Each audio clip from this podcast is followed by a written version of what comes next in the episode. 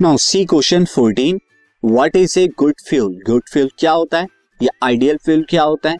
A good fuel has a following properties इसकी कुछ characteristic properties होती हैं। एक अच्छे फ्यूल को कौन अच्छा फ्यूल होगा? तो इन कैरेक्टरिस्टिक पर हम मेजर करेंगे। सबसे पहले it produces more heat per unit यानी उसके जो पर यूनिट मास है, उसमें ज़्यादा हीट यानी अगर वन के जी आप फ्यूल ले लें वन के जी फ्यूल बी का लें तो दोनों का वन वन के जी में से किस से ज़्यादा एनर्जी आपको मिलेगी। तो that is high calorific value अच्छा उसके बाद it produces less harmful gases यानी हार्मफुल गैसेस और पॉल्यूटेड गैसेस जो होती हैं कम प्रोड्यूस करना चाहिए। जब उसको आप क्या करें? बर्न करें।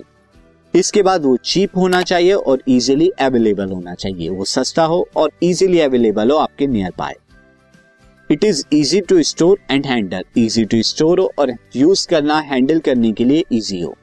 It is safe to use and transport use करने के लिए सेफ़ हो और ट्रांसपोर्टेशन के अंदर भी वो ऐसा होना चाहिए कि इजीली ट्रांसपोर्ट किया जा सके।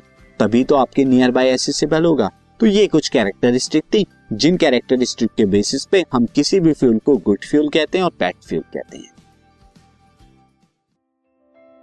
This podcast is brought you by Hubhopper शिक्षा अभियान अगर आपको ये पॉडकास्ट पसंद आया तो प्लीज़ लाइक शेयर और सब्सक्राइब करें और वीडियो क्लासेस के लिए शिक्षा अभियान के यूट्यूब चैनल पर जाएँ।